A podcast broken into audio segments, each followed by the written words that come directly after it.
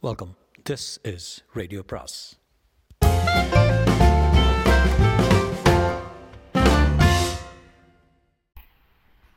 அனைவருக்கும் அன்பு வணக்கம். சாண்டில்யனின் கடல்புறா பாகம் மூன்று அத்தியாயம் முப்பத்தி ஏழு மோதிரக்கை.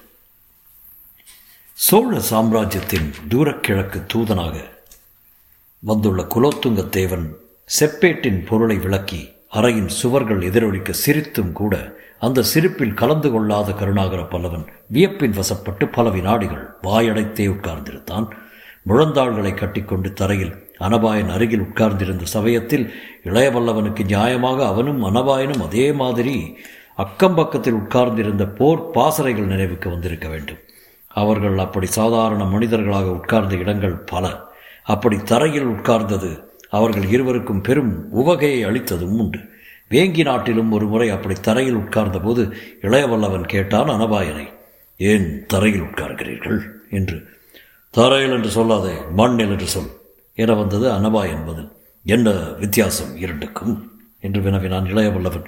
வேங்கி நாட்டு மண்ணில் சோழன் போய் உட்கார்ந்து விட்டான் என்றால் அந்த நாட்டை பிடித்து விட்டான் என்றது பொருள் என்று விளக்கினான் அனபாயன் பிற நாடுகள் வெற்றி கொள்வதில் அனபாயனுக்கு இருந்த ஆர்வத்தை அன்று புரிந்து கொண்ட இளையவல்லவன் அதற்கு பின்பு அந்த கேள்வியை கேட்டது கிடையாது. மஞ்சத்தில் உட்காருவதை விட மண்ணில் உட்காருவதை அத்தனை பெருமையாக அவனும் நினைத்தான்.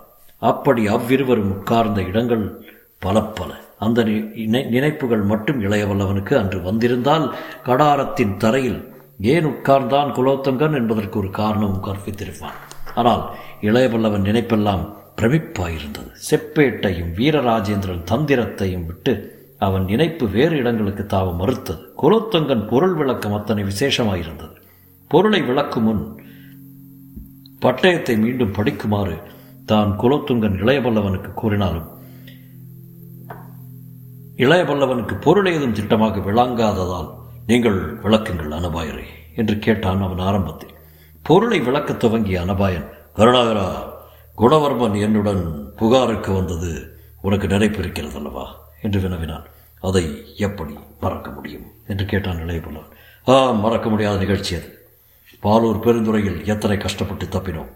அங்கிருந்து நான் குணவர்மனையும் உன் இன்னொரு கப்பலுக்கு பெயர் வைத்திருக்கிறாய் காஞ்சனை அந்த பெயருடைய பெண்ணையும் அழைத்து கொண்டு சோழ நாடு சேர்ந்தேன். வீரராஜேந்திரிடம் அவர்கள் அவர்களை அறிமுகப்படுத்த முயன்றேன். பல மாதங்கள் அவர்களை பார்க்கவும் மறுத்தார் மன்னர். ஏற்கனவே கலிங்கத்துடன் சச்சரவு இருக்க அந்த சச்சரவை தூரக்கிழக்கு நாடுகளுக்கும் விஸ்தரிக்க அவர் இஷ்டப்படவில்லை. பல மாதங்கள் கழித்து உன்னை பற்றிய செய்திகள் வணிகர் மூலம் சோழ நாட்டுக்கு கிடைத்தன. ஸ்ரீவிஜயத்தின் தீவுகளில் தமிழர் துன்புறுத்தப்படுவதாகவும் அவர்களை இளவல்லவர் இளையவல்லவன் என்ற ஒரு கொள்ளைக்காரன் காப்பாற்றுவதாகவும் மன்னர் காதில் விழுந்தது. வீரராஜேந்திரனின் புத்தி கூர்மையை பற்றி உனக்கு நான் சொல்ல தேவையில்லை.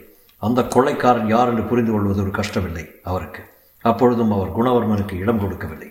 ஓராண்டுக்கு பின்னர் அந்த கொள்ளைக்காரனை பற்றி கலிங்க தூதரும் பெரும் குற்றச்சாட்டுகளை சோழ மன்னரிடம் சமர்ப்பித்தார்கள். அதை சாக்காக வைத்துக்கொண்டு வீரராஜேந்திரர் ஸ்ரீவிஜய தூதரை வரவழைத்தார்.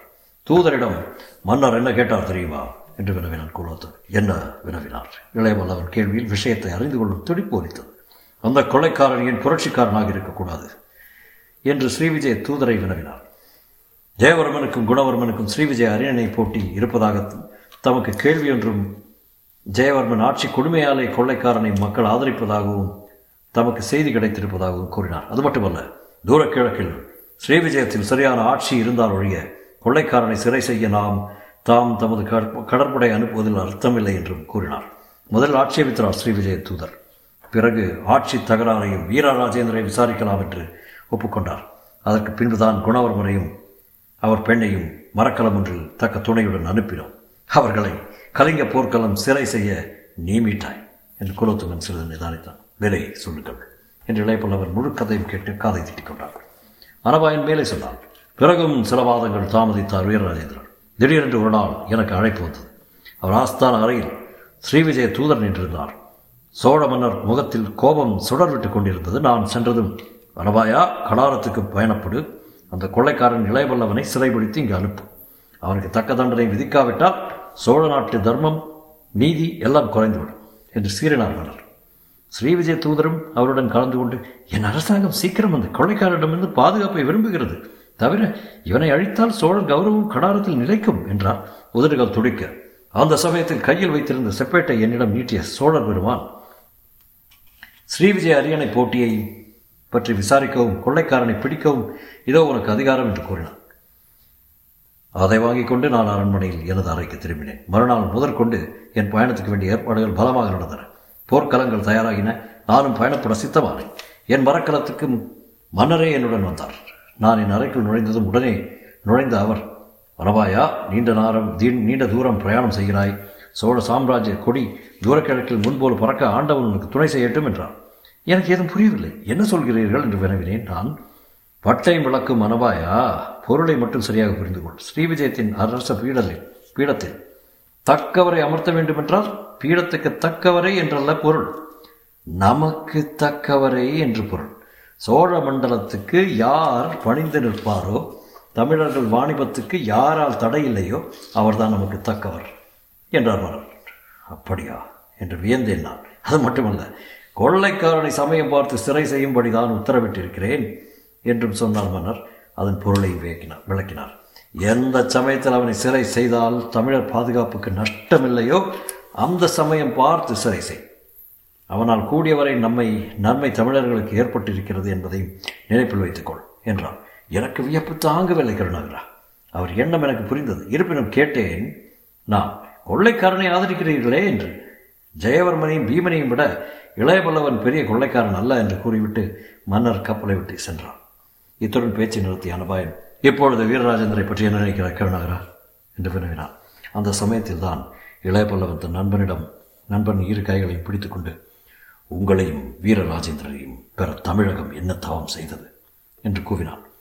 பிறகு அந்த சப்பேட்டையும் அனபாயனையும் வீரராஜேந்திரன் விளக்கத்தையும் எண்ணி எண்ணி பூரித்து பிரமித்து நின்- நீண்ட நேரம் ஏதும் பேசாமல் உட்கார்ந்து விட்டான் இளையவல்லவன் அவன் பேச முற்பட்ட போது அவன் குரல் உணர்ச்சியின் மிகுதியால் லேசாக நடுங்கியது. இப்பொழுது எனக்கு உத்தரவிடுங்கள் அனபாயரே என்று வினவினான் இளையபல்லவன். அனபாயன் இளையபல்லவனை பாராமல் தலையை குனிந்து கொண்டே சொன்னான் என்ன உத்தரவிடவென்றது என்று எனக்கு புரியவில்லை கருணாகரா. ஆனால் ஒன்று நிச்சயம் உன்னை தற்சமயம் சிறையில் தள்ளுவதைத் தவிர வேறு வழியில்லை என்று. சமயம் பார்த்து தானே சிறை பிடிக்க சொல்லியிருக்கிறார் மன்னவர் என்று வினவினான் இளையவளன் ஆம் இப்பொழுது என்னை சிறை செய்வதில் தமிழர்களுக்கு நஷ்டம் இருக்கிறதே. ஆம் அதுவும் எனக்கு தெரியும். அப்படி இருக்க ஏன் சிறை பிடிக்க முயலுகிறீர்கள்? கருணாரா பட்டயத்தின் பகுதிகள் இரண்டு. ஸ்ரீவிஜய அரியணையில் குணவர்மன் அமர்த்துவது ஒன்று உன்னை சிறை செய்வது இரண்டு. நான் புறப்பட்ட போது உன்னை தேடி வர நான் உத்தேசிக்கவில்லை. நீயாக இங்கு வந்து விட்டாய். இந்த சந்தர்ப்பத்தில் நான் உன்னை சிறை செய்யாவிட்டால் என் நீதியை பற்றி சந்தேகம் ஏற்படும். ஜெயவர்மனின் விசாரணைக்கு ஒப்புக்கொள்ள மாட்டான். என்னை எதற்கு முற்பட்டாலும் முற்படுவான். அப்பொழுது நானும் கொள்ளைக்காரனாக மாறுவதை தவிர வேறு வழியில்லை. என்று விளக்கினான் அனபாயன். அனபாயின் நிலை நன்றாக புரிந்தது. இளையபல்லவனுக்கு கலிங்கத்துக்கும் ஸ்ரீவிஜயத்துக்கும் நம்பிக்கை உண்டாக்குவதற்காகவாவது அனபாயர் தன்னை சிறை செய்ய வேண்டும் என்று உணர்ந்தான் கருணாகர பலவன் அதை வாய்விட்டும் சொன்னான். ஆவாம் வேறு வழியில் உங்களுக்கு என்னை சிறை செய்யத்தான் வேண்டும் என்று. குலோத்தகனுடைய குறுநகை சுட்டிய விழிகள் இளையபல்லவனை ஏறெடுத்து நோக்கின. என் நிலைமை மிகவும் தர்ம சங்கடமானது என்றான் அவன் சற்று சிந்தை சிந்தனை முகத்தில் உலாவ.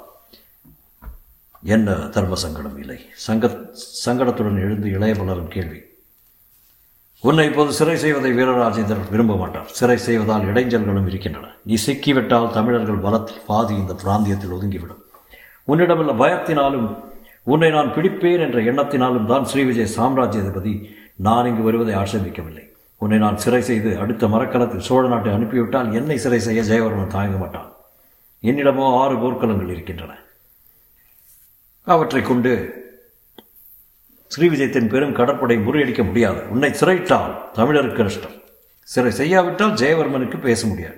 ஜெயவர்மனுடன் பேச முடியாது. அதனால் குணவர்மனுக்கும் இஷ்டம் நீ இந்த சமயத்தில் இங்கு வந்தது பெரும் உபதிரவம் எனக்கு என்று கூறி குலோத்துங்கன். திடீர்னு எழுந்திருந்து அந்த அறை சாளரத்தை நோக்கி சென்று வெளியே சில வினாடிகள் நோக்கினான். பிறகு திரும்பி உன்னை சிறை செய்ய தீர்மானித்து விட்டேன் கருணாரா என்று கூறினார் இதை சொன்ன உருளில் குரலில் உறுதி இருந்தது. அவன் ஏதோ முடிவுக்கு வந்து விட்டான் என்று புரிந்து கொண்ட இளையபல்லவன் அந்த முடிவு என்ன என்பதை அறிய விரும்பினான். சிறை செய்ய உத்தரவிடுங்கள் அனபாயரே குட்டுப்பட்டாலும் போதிரக்கையால் கையால் குட்டுப்படுகிறேன் என்றான். போதிரக்கையால் கையால் குட்டுப்படுகிறாயா? என்று வினவினான் குலோத்துங்கன். நான் சிறைப்பட்டாலும் குலோத்துங்கன் கையால் தான் சிறைப்படுகிறேன் என்று விளக்கினான் இளையபல்லவன் குலோத்துங்கன் முகத்தில் புன்முறுவல் அரும்பியது ஏது மோதிரக்கை என்பதுதான் கேள்வி கருணாரா யார் குட்டுப்படப் போகிறார்கள் என்பதும் கேள்வி என்றான் அனபாயன். உங்களது தான் மோதிரக்கை. குட்டுப்படப் போவது நான் தான் என்றான் இளையபொன்னவன் உன் கை ஏன் மோதிரக்கையாக இருக்கக்கூடாது? நான் ஏன் குட்டுப்படக்கூடாது? அப்படி நினைப்பது ராஜதுரோகம் அரசரே குட்டுப்பட விரும்பினால்? இந்த கேள்வி பெரும் வியப்பை அளித்தது இளையவல்லவனுக்கு அரசன் ஆள வேண்டியதை தவிர ஆட்பட வேண்டியது இல்லை என்று உறுதியாக நம்பி இளையவல்லவன் அந்த விருப்பத்தை யாரும் நிறைவேற்ற முடியாது என்றான். நிறைவேற்றும்படி உத்தரவிட்டால் உத்தரவை மீறத்தான் வேண்டியிருக்கும். நான் உத்தரவிட்டு இதுவரை மீறியவர்கள் யாரும் பிழைத்ததில்லை நான் உயிர் துறக்க சித்தமாயிருக்கிறேன். இதை கேட்டதும் அனபாயின் இளையவல்லவனை நெருங்கி வந்து அவன் இரு தோள்களின் மீது கையை வைத்து உன் நட்பும் ராஜ விசுவாசமும் புரிகிறது எனக்கு கருணாகரா? ஆனால் சில சந்தர்ப்பங்களில் நாம் வெளி உலகத்தை முன்னிட்டு நாட்டு நன்மையை முன்னிட்டு சிறிது மாறுவிட்டு நடக்க வேண்டியிருக்கிறது. ஆகவே உன் கைதான் இப்போது மோதிரக்கை நினைவு வைத்துக்கொள் என்றான். இளையவளவனுக்கு என்ன பதில் சொல்வது என்று புரியாததால் அவன் பெரிதும் குழம் குழம்பினான். அப்படி குழம்பி நின்ற இளையவல்லவன் கண்களை கூர்ந்து நோக்கி அனபாயன் கருணாரா லட்சக்கணக்கான தமிழர்களுடைய நன்மை சோழ சாம்ராஜ்யத்திற்கு செல்வாக்கு எல்லாம் இப்பொழுது நாம் நமது இருவர் கையிலும் ஒப்படைக்கப்பட்டிருக்கிறது. அது நிறைவேற்றும் வழிகள் எல்லாமே உத்தமமானவை. நிறைவேற்றுபவர்களில் யார் பெரியவர் யார் சிறியவர் என்பதல்ல கேள்வி. முறைகளும் இரண்டாம் பட்சம் விளைவை முன்னிட்டுத்தான் நாம் சாதன உபயோகங்களை எண்ணி பார்க்க வேண்டும் என்றார் அதற்கு மேல் எதுவும் பேச சொல்ல முடியாத இளைய பல்லவன் உத்தரவிடுங்கள் இளவரசி என்றான். உத்தரவை உதிர்க்கத் தொடங்கிய குலோத்துங்கன் கருணாகரா உன்னை சிறை செய்து காவலில் வைத்து விடுகிறேன். ஆனால் காவலில் இருந்து தப்பி செல்வது உனக்கு ஒரு பிரமாதம் அல்ல என்பது எனக்கு தெரியும் என்றான். புரிகிறது என்பதற்கு அறிகுறியாக தலை அசைத்தான் கருணாகரன். குலோத்தங்கனின் அடுத்த உத்தரவு அவனுக்கு அதிர்ச்சி அளித்தது. தப்பியதும் நீ கடல் மோகினிக்கு செல்ல வேண்டாம் என்று இழுத்தான் அனுபாய். வேறு எங்கு செல்ல வேண்டும்? என்று வினவினான் இளையபல்லவன் அக்ஷயமுனைக்கு செல் திட்டமாக வந்தது பதில். இளையபல்லவன் அதிர்ச்சி. அவன் குரலில் நன்றாக தெரிந்தது அக்ஷயமுனைக்கா எதற்கு? என்றான் இளையபல்லவன் காரணம் பிறகே உனக்கு தெரியும். ஸ்ரீவிஜயத்தில் நடக்கும் செயல்களை உனக்கு அவ்வப்போது அறிவிக்கிறேன் என்றான். அக்ஷயமுனை என்றதும் ஏதேதோ யோசனைகள் இளையபல்லவன் இதயத்தில் எழுந்து தாண்டமாடவே வேண்டாம் அனபாயரே வேறு எங்காவது செல்ல என்னை பணியுங்கள் என்று கெஞ்சினான். அதற்கு இசையவில்லை அனபாயன் அந்த உத்தரவை வலியுறுத்திய மற்றொரு உத்தரவும் இட்டான். அந்த உத்தரவு இளையவல்லவரை அடியோடு அசர வைத்து அசர வைத்தது. முடியாது. என்னால் முடியாது நிச்சயமாக முடியாது என்று குழம்பி கலங்கி கலவரத்துடன் கூவினான் இளையவல்லவன். அது மட்டுமல்ல மோதிரக் கையின் குட்டு தன் தலைமையில் பலமாக விழுந்து விட்டதையும் உணர்ந்தான். தொடரும்.